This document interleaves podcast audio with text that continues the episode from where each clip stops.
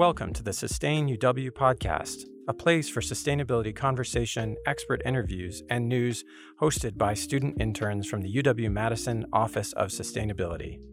We want to know what's up with sustainability and where should we go from here?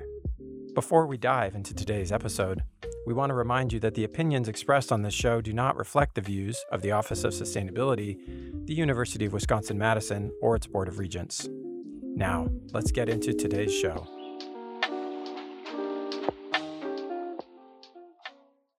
Everyone, and welcome to the Sustain UW podcast. My name is Rory, and I'm joined by fellow co host Bailey. Hello. Today, we are talking with Alex Beld and Francisco Sayu from Renew Wisconsin about their work in promoting renewable energy and, more specifically, their involvement in the exciting EPA Clean Bus Program initiative. Welcome, Alex and Francisco. Thank you so much for being on the podcast. Can you share some insights about your backgrounds, your positions at Renew, and the journey to your current roles? Me first? Okay. uh, yeah, so I, uh, for about four months now, have been uh, the comms manager at Renew Wisconsin. Came from a background of both marketing and journalism. And uh, yeah, I feel like that fits really well in this role because it's definitely less marketing, uh, more communication, and just general education, which fits really well with the journalism aspect. And I've just always had an, an appreciation for sustainability, the environment, things like that. So this job just fit really well when I was looking for for a new position. I'll kick it over to Francisco, and then we can talk yeah. about Renew itself.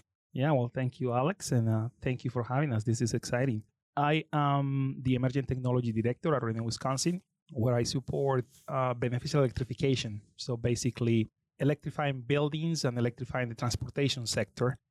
And uh, Renew is a nonprofit organization. We have been around since 1991, supporting the transition to clean energy in the state of Wisconsin.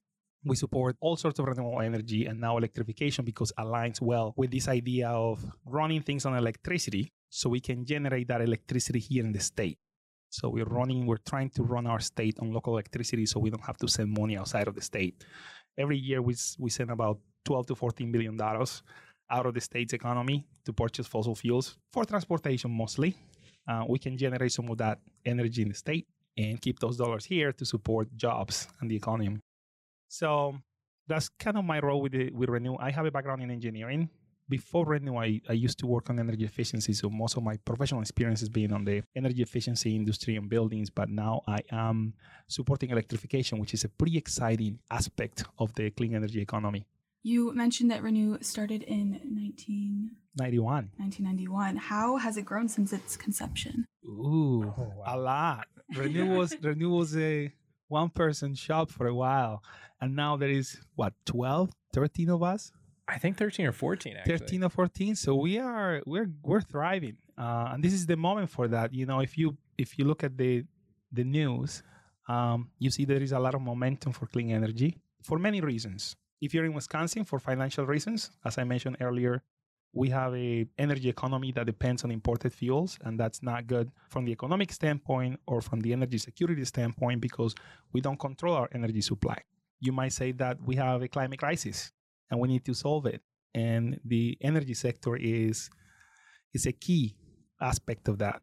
If you believe that public health and air pollution are important issues uh, you know we we have a transportation system that depends on mostly internal combustion engines that pollute the air and the environment. So we have alternatives that can help us not do that. So yeah, it's a lot of exciting things happening in the clean energy space.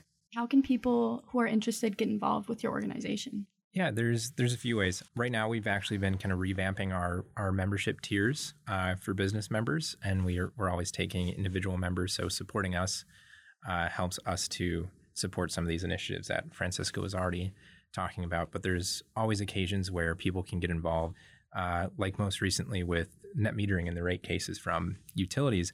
We were asking people to just submit public comments, just basically participation from the public in some of these events that directly impact things like uh, people's ability to uh, recoup financially from the solar panels that they put on their roofs uh, is huge.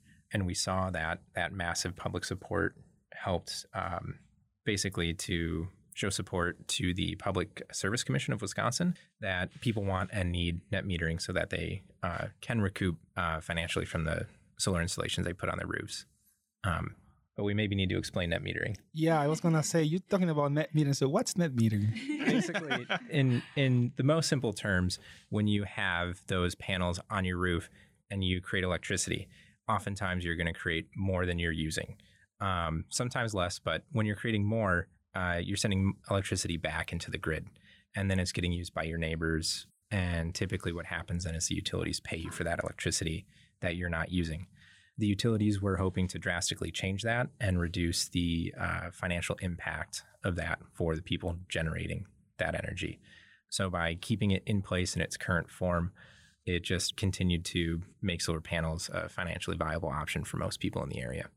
Hmm. So, what you're saying is the utilities wanted to pay you less for the electricity that you sold to the grid? Yes. Oh, I Ah, love the what- honesty here. what's the point on that? Profit. oh, right. For those graduating this spring, do you have any career or internship opportunities so students can get involved in helping your sustainability efforts? Oh, definitely. Yeah, we we have a uh, internship interest form that lives on our website. So if anybody's interested, you you know just go to the website, um, look for that inter- internship uh, interest form, and if you fill it out, somebody will reach out. We we usually have two interns throughout the year, and during the summer we might have more because in the summer we do more activities out in the community. So there is a big energy fair that takes place um, uh, near Stevens Point. That's kind of one of the big events we support. So it's nice to have students there that can just be on at the table and just talk to people about the work that we do.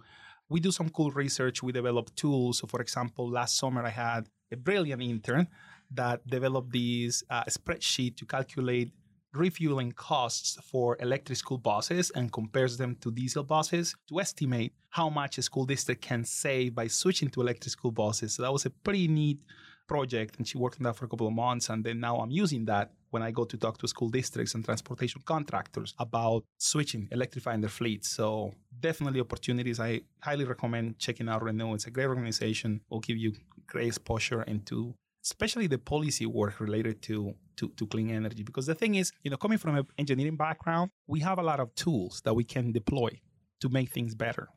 You know, my background in energy efficiency, we know how to make buildings efficient to the point that we can make a building net zero. So at the end of the year, you look at the energy, at the electricity, at the electricity that the building used, and the electricity that it produced, and it's zero, right? We can do that. We know how to do it. We're not doing it more because it's hard to do, because the policies are hard, because um, financially can be hard, although it makes sense. But we really have to put a lot of work into creating a policy environment that allows these technologies to flourish, to come here, to happen. Like we could be benefiting from having more electric vehicles that don't burn imported fuels and that don't pollute the air. That's kind of hard to do that. So we need to continue creating a policy environment that encourages those things. So it's not like you have to fight a fight everything every time you want to do something good. It's like no, you're actually encouraged to do something. So yeah, uh, great opportunity for students to learn about the industry, and you know, uh, you guys are gonna have the opportunity to um, take the helm soon. So yeah, it will be good exposure. Yeah, Julia also wrote a great blog on the health impacts of Oh uh, diesel buses, which just a, a plug for that later when we get into it. I was shocked when she wrote it, and it, you know, was educational for me that there's no known safe exposure level to diesel fumes. So when Francisco's talking about things like pollution from you know these combustion engines, that's that's a huge aspect of it, right? Kids get on these buses every day, and they're just breathing in something that there's no known safe level of exposure. Which, for context, like the EPA even considers PFAS to have a safe exposure level, and that's you know it's not a great chemical to ingest. So Yeah, yeah, that was a great blog. yeah, I it think was- it got more traction than any- anything I have written. Um, I actually have a question for you, Alex, as a communications person for the organization. What obstacles do you face, especially in a state like Wisconsin? Uh, yeah, one of the biggest ones is just uh, misinformation. We encounter that a lot, um, and the the two biggest areas generally are solar and wind. Um, you know, uh, we've even heard the president of our country say that windmills cause cancer, which has found to not be true. And there's a lot of concerns about the sounds from wind farms, when in reality, most the most of the sound you get is a, about as loud, if not less, than the sound your refrigerator makes in your home. So some of those concerns just aren't aren't founded, but they perpetuate. And it takes a lot of effort to convince people otherwise, especially when they've been hearing it for years. So, Francisco, you mentioned the diesel buses versus electric buses, which kind of brings us to the core of our episode today, which is talking about the EPA Clean Bus Program Initiative. Would you be able to expand on what that is? Oh, yeah. Uh, our favorite uh, electric vehicle program. So, I personally think that electric school buses are like the best use case for electric vehicles because buses are pretty cool. You're able to transport a lot of people in one vehicle, so you save a lot of emissions that way. But if you think about the number of buses that we are running in the country every day, something like 25 million kids take the school bus every day. And these buses run on, on diesel, diesel fuel that it's not good for health. It's just like Alex said earlier, there is no known safe exposure to diesel. The funny thing is like some people like the smell of diesel. I think like you kind of if you grow up with it, it's kind of like nostalgia. Yeah. Right, right. Uh, it's not good for you, but some people feel connected to you know that that that smell brings some memories. But anyway, electric school buses are like the best case use case for electric vehicles. We want to transition to electric vehicles for a lot of reasons. Pollution is one of them. Uh, economics is the other one. So electric vehicles are way more efficient than internal combustion vehicles. So if you think about the efficiency of a of a gasoline engine, uh, it's about 20%. So for every dollar you put on fuel in a gasoline car, you're only getting about 20 cents worth of movement. About 20% of that, of the energy in that gallon of gasoline actually makes it to that axle that turns that wheel and takes you from one point to the next. 80% of that fuel is, uh, is lost electric motors are way more efficient than that. You know, we're thinking 90% efficient. So every, you know, you spend a dollar in electricity that you put on your electric vehicle and you're getting 90 cents worth on the stuff that you actually want, which is to go from one place to the other. We do a lot of work to educate communities and to create policies that support electric vehicles because they're good for the environment because they're good for the for the economy especially in a state like wisconsin where we don't produce any petroleum products every time we purchase diesel fuel or gasoline we're sending money out of the state so we do a lot of work to educate people to say, you know, we need to transition. It's good to transition. But one of the barriers that we find is that if we convince somebody to transition, then we have to figure out how we pay for that conversion because electric vehicles are expensive, right? I mean, they're coming down in price, but they're expensive. It's not easy to just go to a dealership and get an EV. It's it's still expensive. So the Clean School Bus Program is like this wonderful thing that the EPA created through the bipartisan infrastructure law, where if you're interested in buying an electric bus, the EPA will pay for it. There you go. yeah. So basically, the program it's a it's a five billion dollar program. It's a five year program, so about a billion dollars invested in electric buses. Well, it's clean buses, so it's electric, propane, and compressed natural gas. Most of the funding is for electric, and a portion of that can be used for propane or can be used for compressed natural gas. The thing about Wisconsin is that we we don't produce gas here. So we don't see a lot of benefit transitioning from one imported fuel to another imported fuel, even though even if that second imported fuel is marginally cleaner than diesel fuel. It's still a fossil fuel. It's an imported fuel. It generates emissions that affects people's health. We have an alternative that don't produce emissions that can be generated locally and that can be paid by the EPA. So let's just go from diesel to electric. So basically, the program works uh, every year is a billion dollar available that you can get through grants, so competitive grants where you compete against other school districts or transportation contractors. And there is a round of rebate, which is a lottery. And the rebate is super easy. You apply, and if you get selected by the computer, basically you get a bus. And you know, these buses are right now running around $375,000 you get 345,000 from the EPA, but there is a $40,000 tax credit. So with the tax credit, you are about $385,000, which in most cases pays for 100% of the bus. Now, the program prioritizes low income and rural school districts. So rural and low income school districts get that full $345,000. Districts that are not in that priority list, they get about half of that funding. They get $200,000 which is enough to pay for a bus if the school is planning to replace a diesel bus anyway. because that $200,000 will pay for the difference between getting a new diesel bus and getting an electric school bus. Plus, they had those savings. So, you know, we're we're seeing school districts estimate they will be saving ten to fifteen thousand dollars a year in uh, diesel fuel that they won't be using. So, you know, it's it's kind of a win-win. Yeah, and that doesn't include, you know, transmission fluid getting swapped out or oil changes, things like that. So there's additional uh, savings just in terms of the maintenance. Um, yeah, and we're seeing also a really cool thing coming out of this school districts that are creating agreements with the utility to sell electricity from their batteries back to the utility. So now these batteries become like a resiliency unit that's sitting at the school.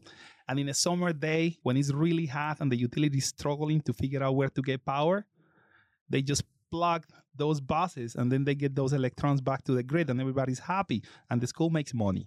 Vehicle to grid. There you go. There you go have you has there been school districts that have gotten involved yeah we actually uh, we visited a school in palmyra um, what was that october 25th yeah and they're the they're the first to receive their buses from the program in the state and uh, we got to ride on the buses for the day they were it's it's amazing how quiet they are for the whole event there were speeches going on and um, they had the buses on and you couldn't even hear them 10 feet behind the people uh, doing the talking wow. so Normally, if you had two diesel engines running right behind somebody, all you're going to hear is the rumble yeah. of that engine. So that's another aspect of it too. Is um, I don't think anyone appreciates loud engine noise rolling through their quiet neighborhood.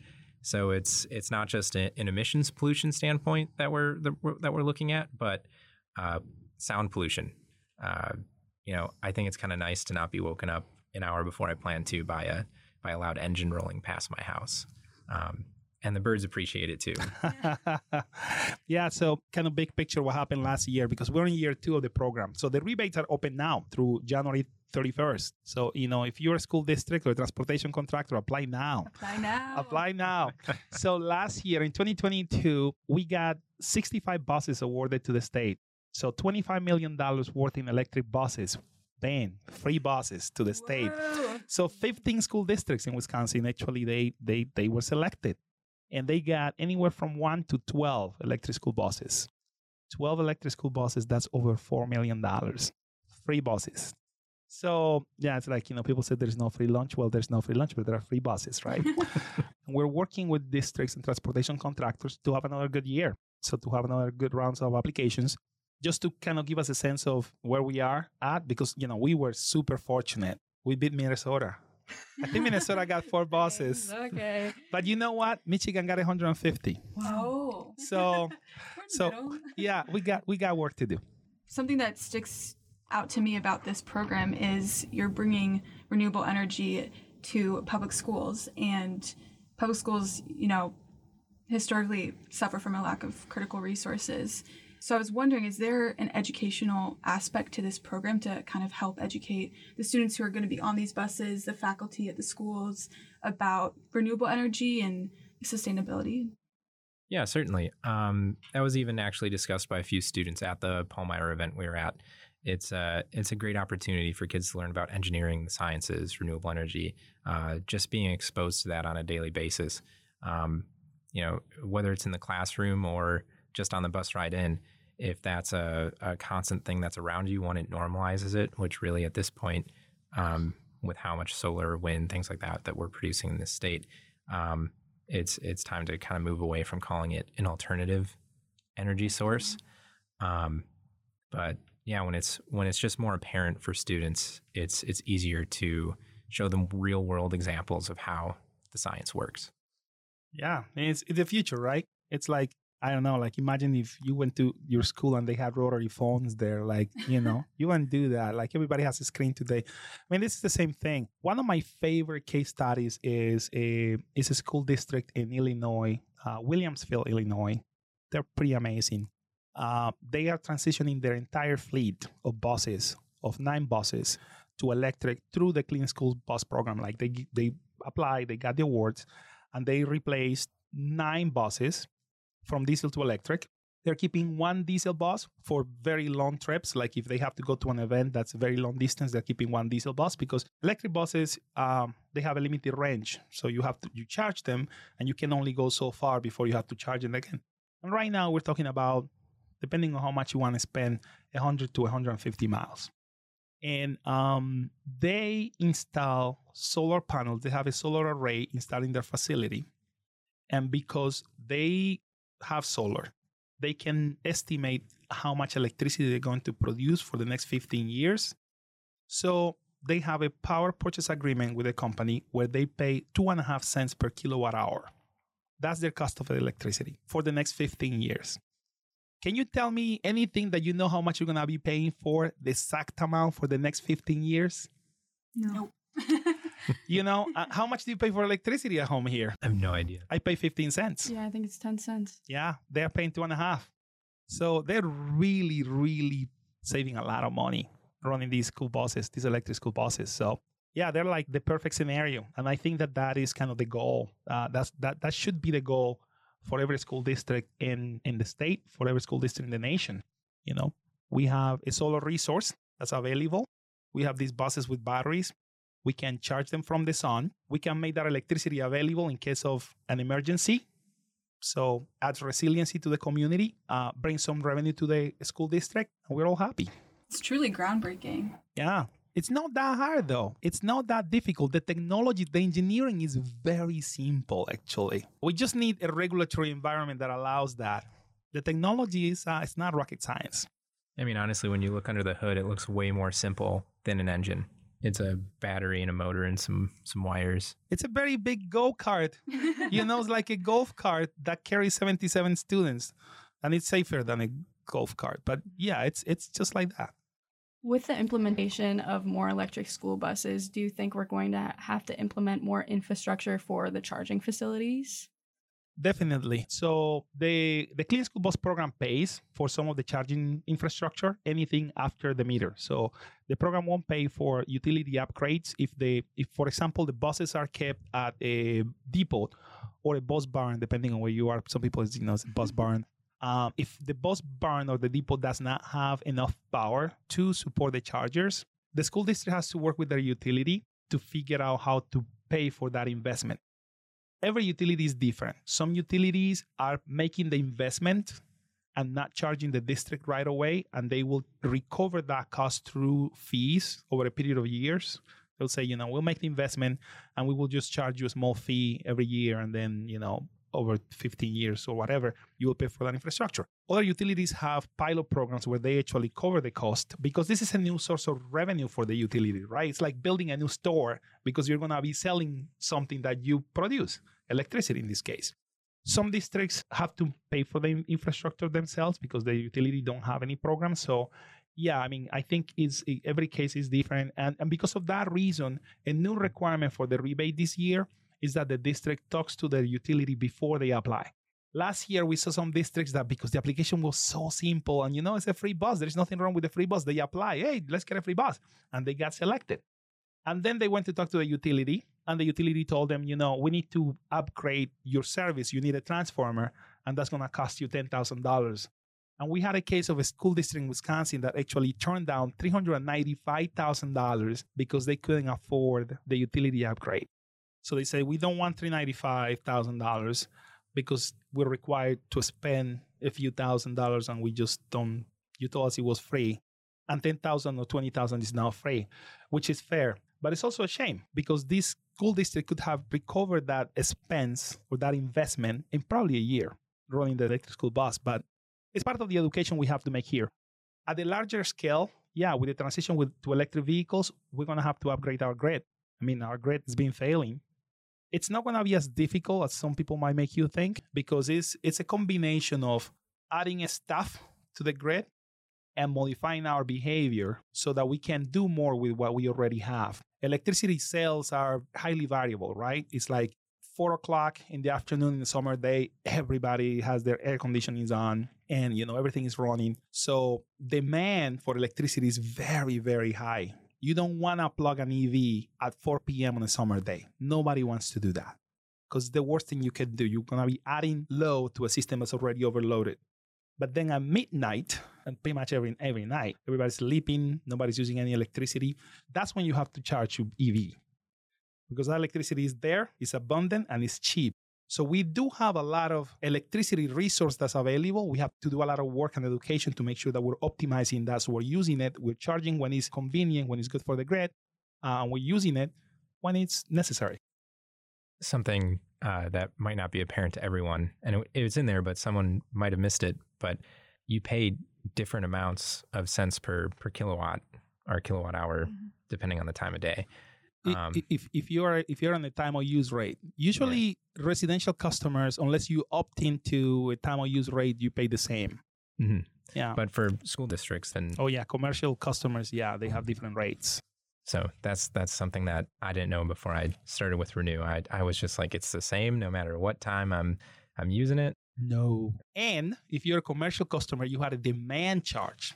And demand charges are very interesting because they are it's like a penalty. So oh how much time do we have this is interesting now basically imagine like electricity coming through a, a, wire to your business it's like imagine the wire is a pipe right and you can fill up a bottle of liquid regardless of the size of the pipe if it's a big pipe it's to fill up really quick if it's a small pipe, it's just to take a long time. But at the end of the day, you're to end up with a full container. So electricity load is kind of the same way. So if you ask your utility for a lot of power at one time, like you have this big piece of equipment or this bus with this big battery, and you want to charge it fast, like I want my battery to charge in one hour.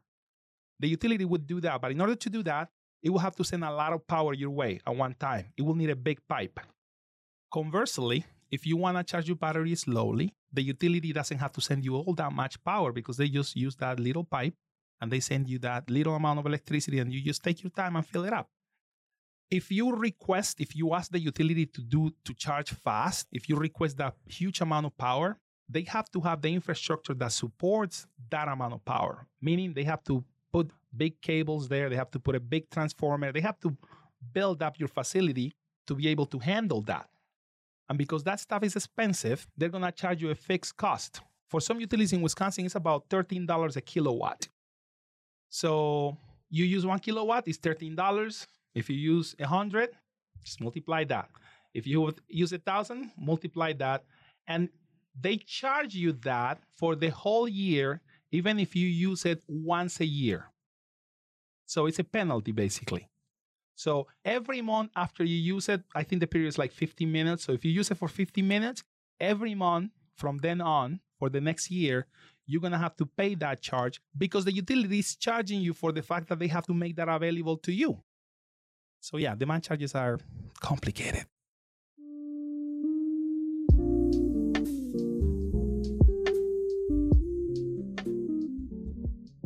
Something I'm wondering about is from your perspective, you mentioned this earlier, but kind of having to navigate the bureaucratic process and the obstacles within that. Did you face any challenges when trying to implement this program?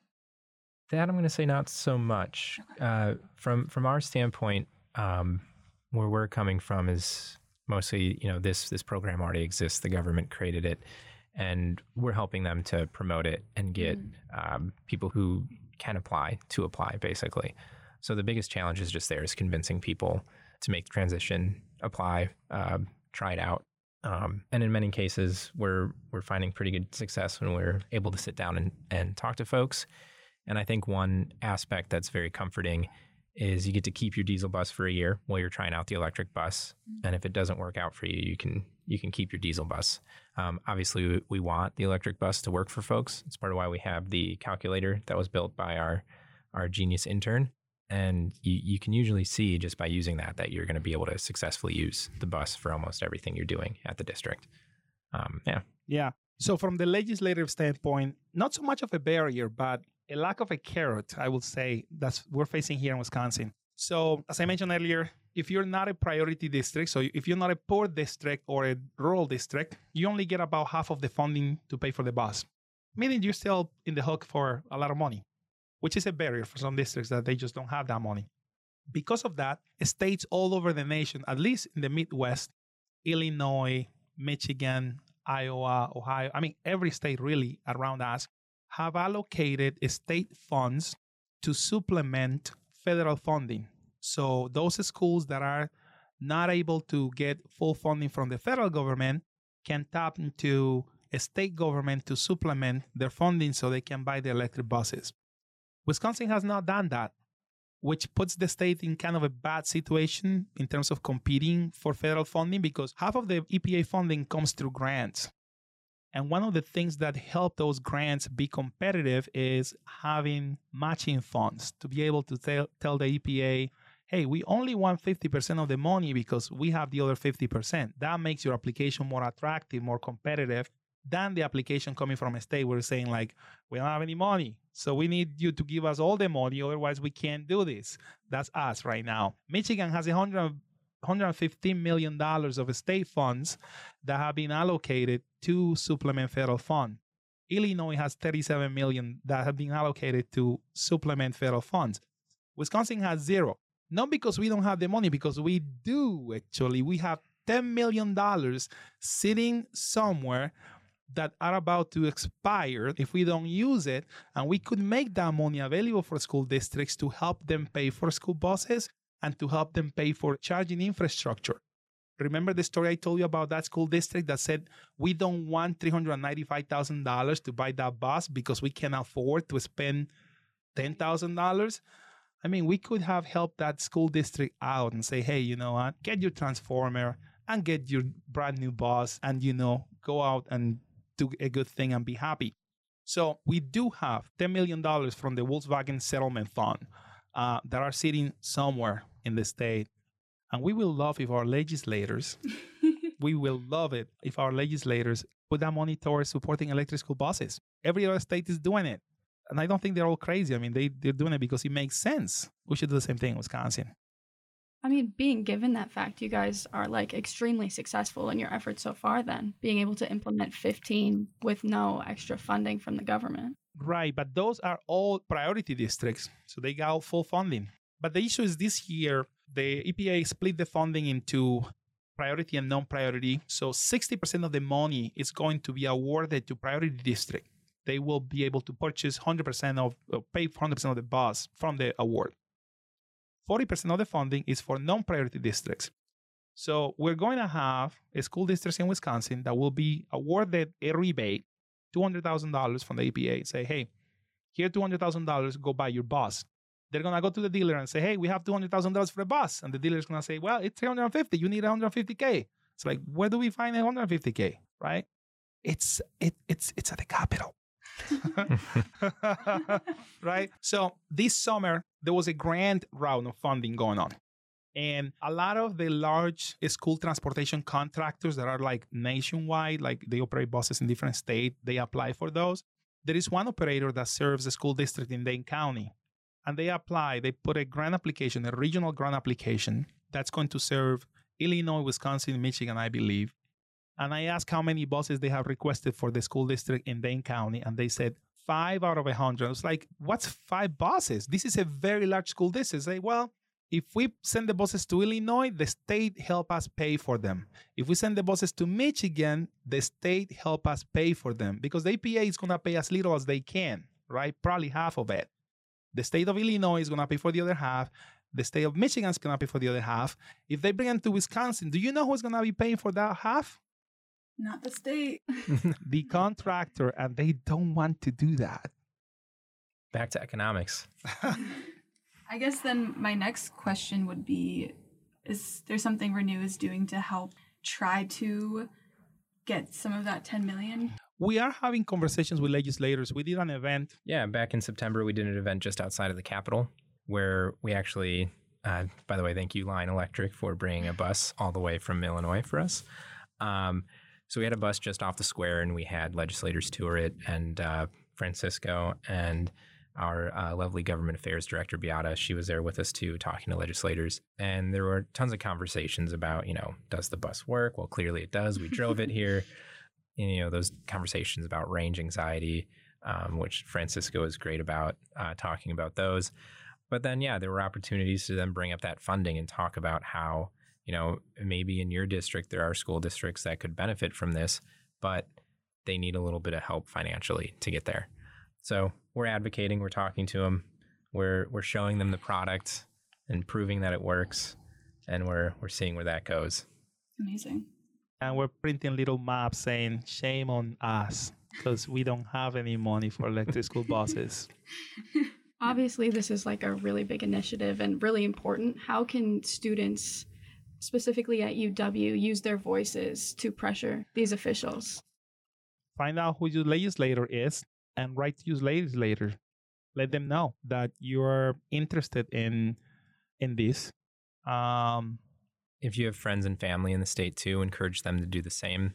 You know, obviously, uh, many of the students, if their residence is here in Madison, that's going to limit the number of legislators that you know whose district they reside in. But many students, I'm sure, have family who live in more rural communities that would um, benefit from this. So if you can get parents, friends that are still back home, or whoever siblings, um, to make those calls or send emails, that would be that would be huge. Yeah, we're here to support. Like if they, if you know, students wants to reach out to us, like, hey, we want to get involved. Um, you know, let us know because we can we can mobilize. Perfect. So to kind of close out our conversation, when you think of renewable energy in Wisconsin, what do you expect it to look like in the future? Hmm. I, I expect to see a good mix of, you know, right now we're seeing a lot of investment in large scale utility solar. We're starting to see some more investment in wind. We've been we've been catching up in that category. Um, as long as we still have things like net metering around or something that very closely resembles it, I expect to see a wide range of these large scale uh, installations and a lot of uh, distributed generation. So that would be, you know, just a home with a solar panel on it. Mm. And I think that good mix is what the future looks like. It's it's it's actually a pretty simple formula. Um, yeah. I'm an energy nerd, so I'm checking. I got I have the I have the MISO app and the CAISO app on my phone. So MISO is the Mid-Continent uh, Independent System Operator. So the U.S. has about four electric grids. So there is one that goes from Ontario, Canada, all the way down to Louisiana. It's about two state wide. So Wisconsin is there. It's like Ontario, Canada, uh, Minnesota, Wisconsin. So we're all connected basically. We're all, our electricity, the electricity that we receive here in Wisconsin is kind of shared with, you know, people all the way up in Ontario, all the way down to Louisiana. And the operator um, has an app that shows you where the electricity is coming from. And I have the app and I look at it from time to time on my phone. It's like, okay, let's see what's happening. You know, how much electricity are we using right now? How much electricity are we producing right now? And how much is it coming from what source?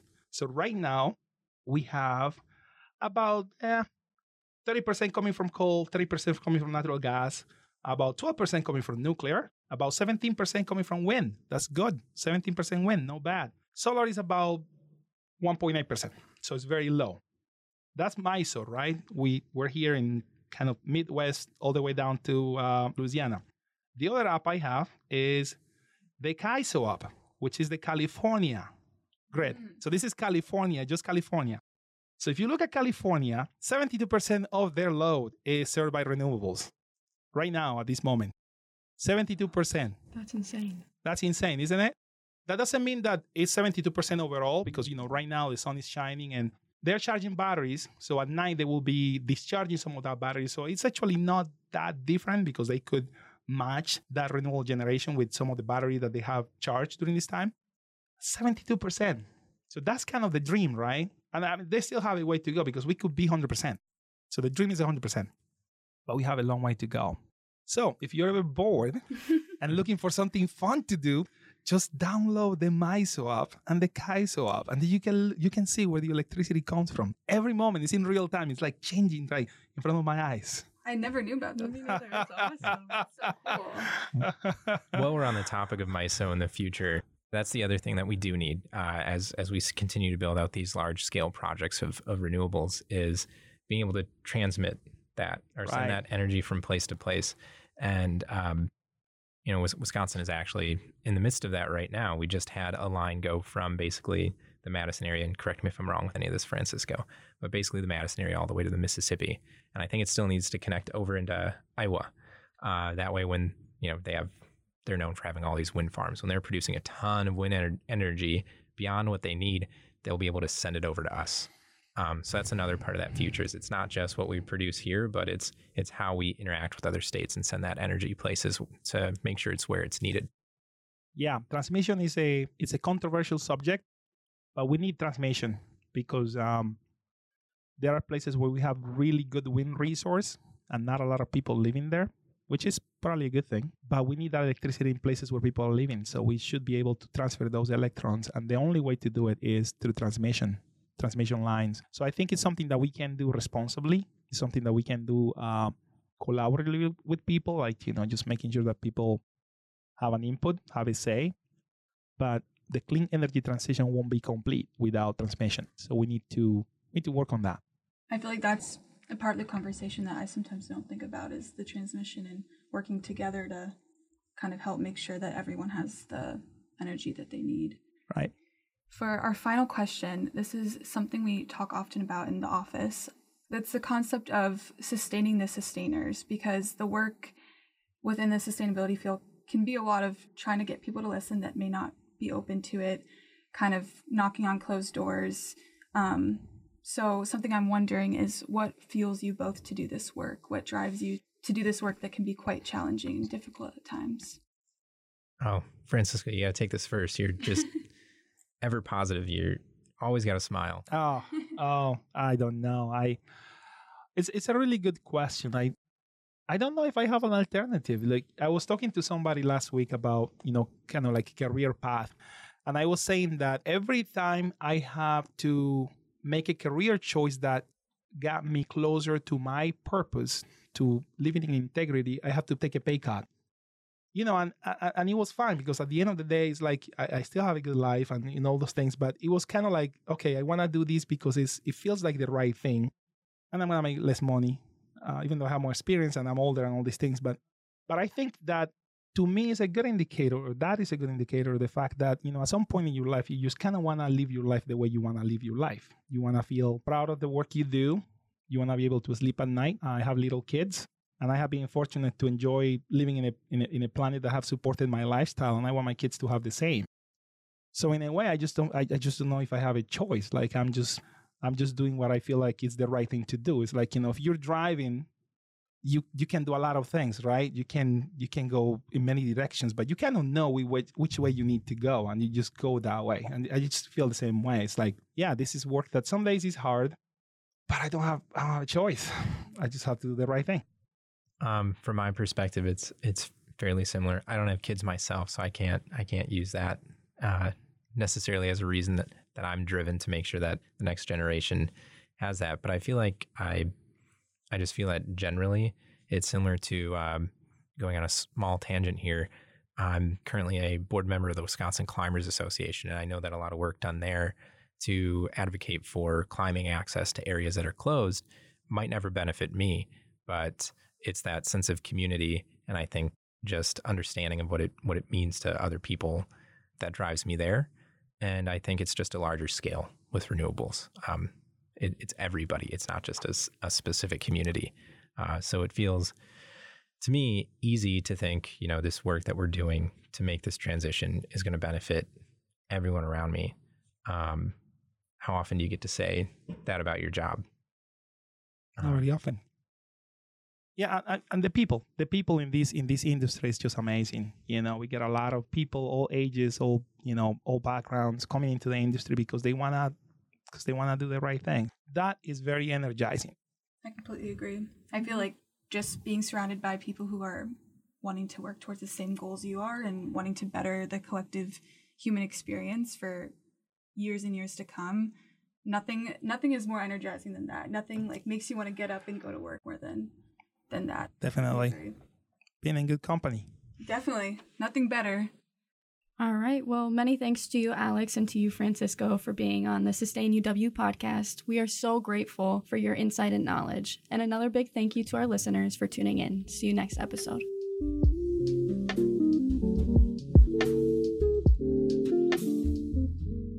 Thanks to the Director of Sustainability at UW Madison, Dr. Missy Nergard, and to the Director of Sustainability Education and Research, Professor Andrea Hicks.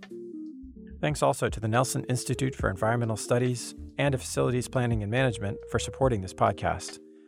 The making of these episodes requires a lot of behind the scenes work from the entire intern podcast team, and we are so grateful for their efforts. Until next time, continue thinking about how to best sustain UW.